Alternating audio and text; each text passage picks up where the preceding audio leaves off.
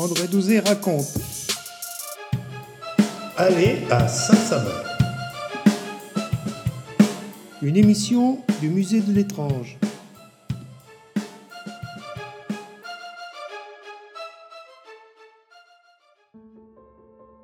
Le site de Saint-Sabin, dans le massif du Pilat, est un des sites les plus, les plus hauts euh, du massif du Pilat. On a évidemment l'enceinte des Trois Dents, le pic des Trois Dents, où il y a les relais de télévision d'autrefois télécommunications et militaires, euh, qui est pratiquement au point culminant. Saint-Sabin se trouve à environ 200 mètres d'altitude en dessous. Euh, c'est un léger plateau. Il semble avoir été habité très très tôt par l'homme, surtout si on considère que le, massif du Pilat est un des plus anciens massifs du globe, puisque les géologues nous expliquent que à son origine, au moment où notre planète euh, s'est refroidie et a commencé à se former, le massif, l'endroit qui va devenir le Pilat était plus élevé que la Napurna. Aujourd'hui, c'est peut-être ce qui explique le fait qu'on va trouver beaucoup de Chira.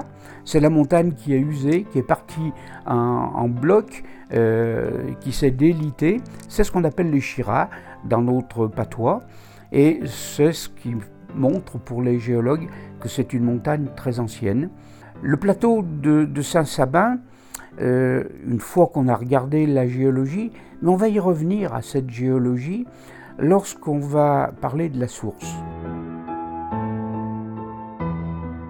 En attendant, euh, l'homme euh, va occuper les sommets, on va dire l'homme du néolithique, va commencer à occuper les sommets parce que les sommets lui procurent, lorsqu'il y a des petits ennuis avec les, voisins d'à côté ou d'autres qui arrivent de beaucoup plus loin, euh, sommet, c'est un point où, on va pouvoir se retrancher, se défendre.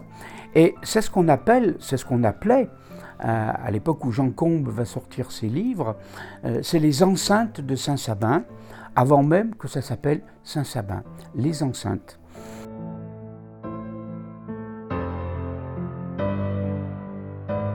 Alors en réalité, oui, il y a une enceinte qui est très légèrement ovoïde euh, sur le côté, on va dire, côté antenne du Pilat. L'autre côté, on est sur la vallée du Rhône. Il ne semble pas que l'homme du néolithique ait jugé utile de fortifier cet endroit parce qu'on a des falaises de 3, 4, 5 mètres en apic, donc c'est facile à défendre euh, très facilement. De l'autre côté, euh, la montée n'est pas véritablement brutale, mais elle n'est pas douce. Mais des hommes peuvent monter à l'assaut à une époque, et l'homme va construire des enceintes. Et aujourd'hui, on parle beaucoup moins de ces enceintes de Saint-Sabin, qui ont quand même euh, le mérite de dater du néolithique. Comment euh, avons-nous des certitudes pour dire néolithique? Eh bien, tout simplement parce que les archéologues, M. Pâtissier, un Saint-Chamonais, un archéologue notoire pour la vallée du Gier, euh, s'est beaucoup intéressé à ce secteur de Saint-Sabin.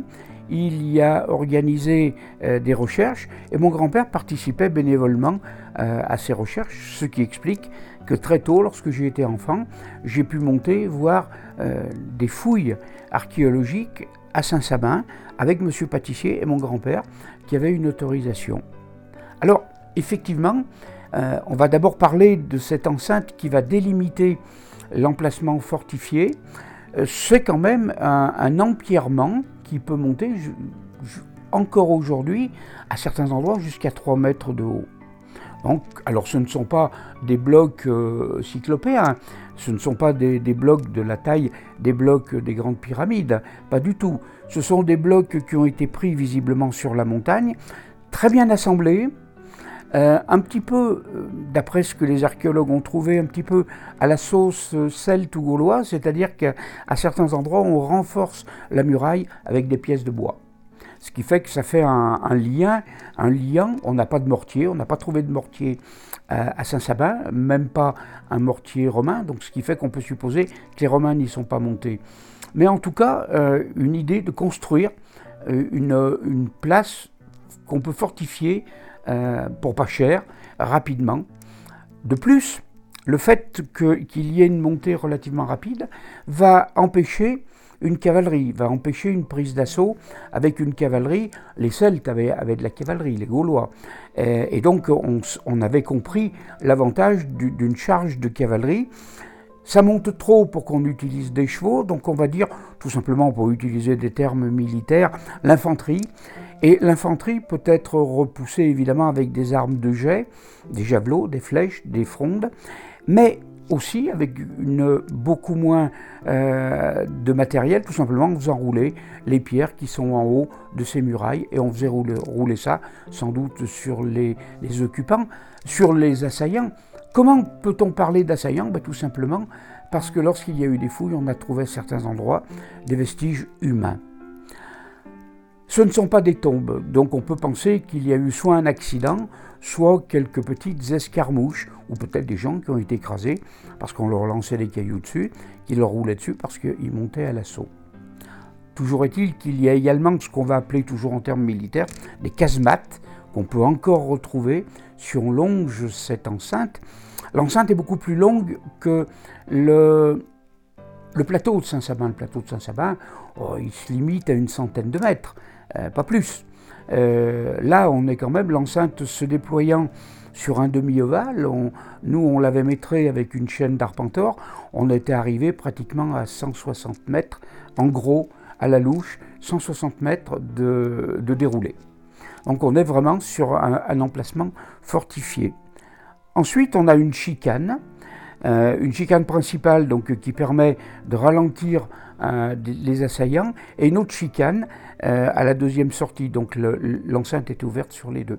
On est à une époque, évidemment, euh, où on est encore loin du christianisme, on est encore loin du culte euh, à Saint-Sabin. Donc regardons ces hommes qui vont vivre là-haut, et on pense qu'ils devaient monter peut-être avec des animaux, parce qu'en cas de siège, eh bien, on monte avec ce qu'on a de plus précieux, c'est-à-dire avec les animaux qui permettent euh, du commerce, qui permettent d'avoir des pots, qui permettent d'avoir de la viande, qui permettent de vivre.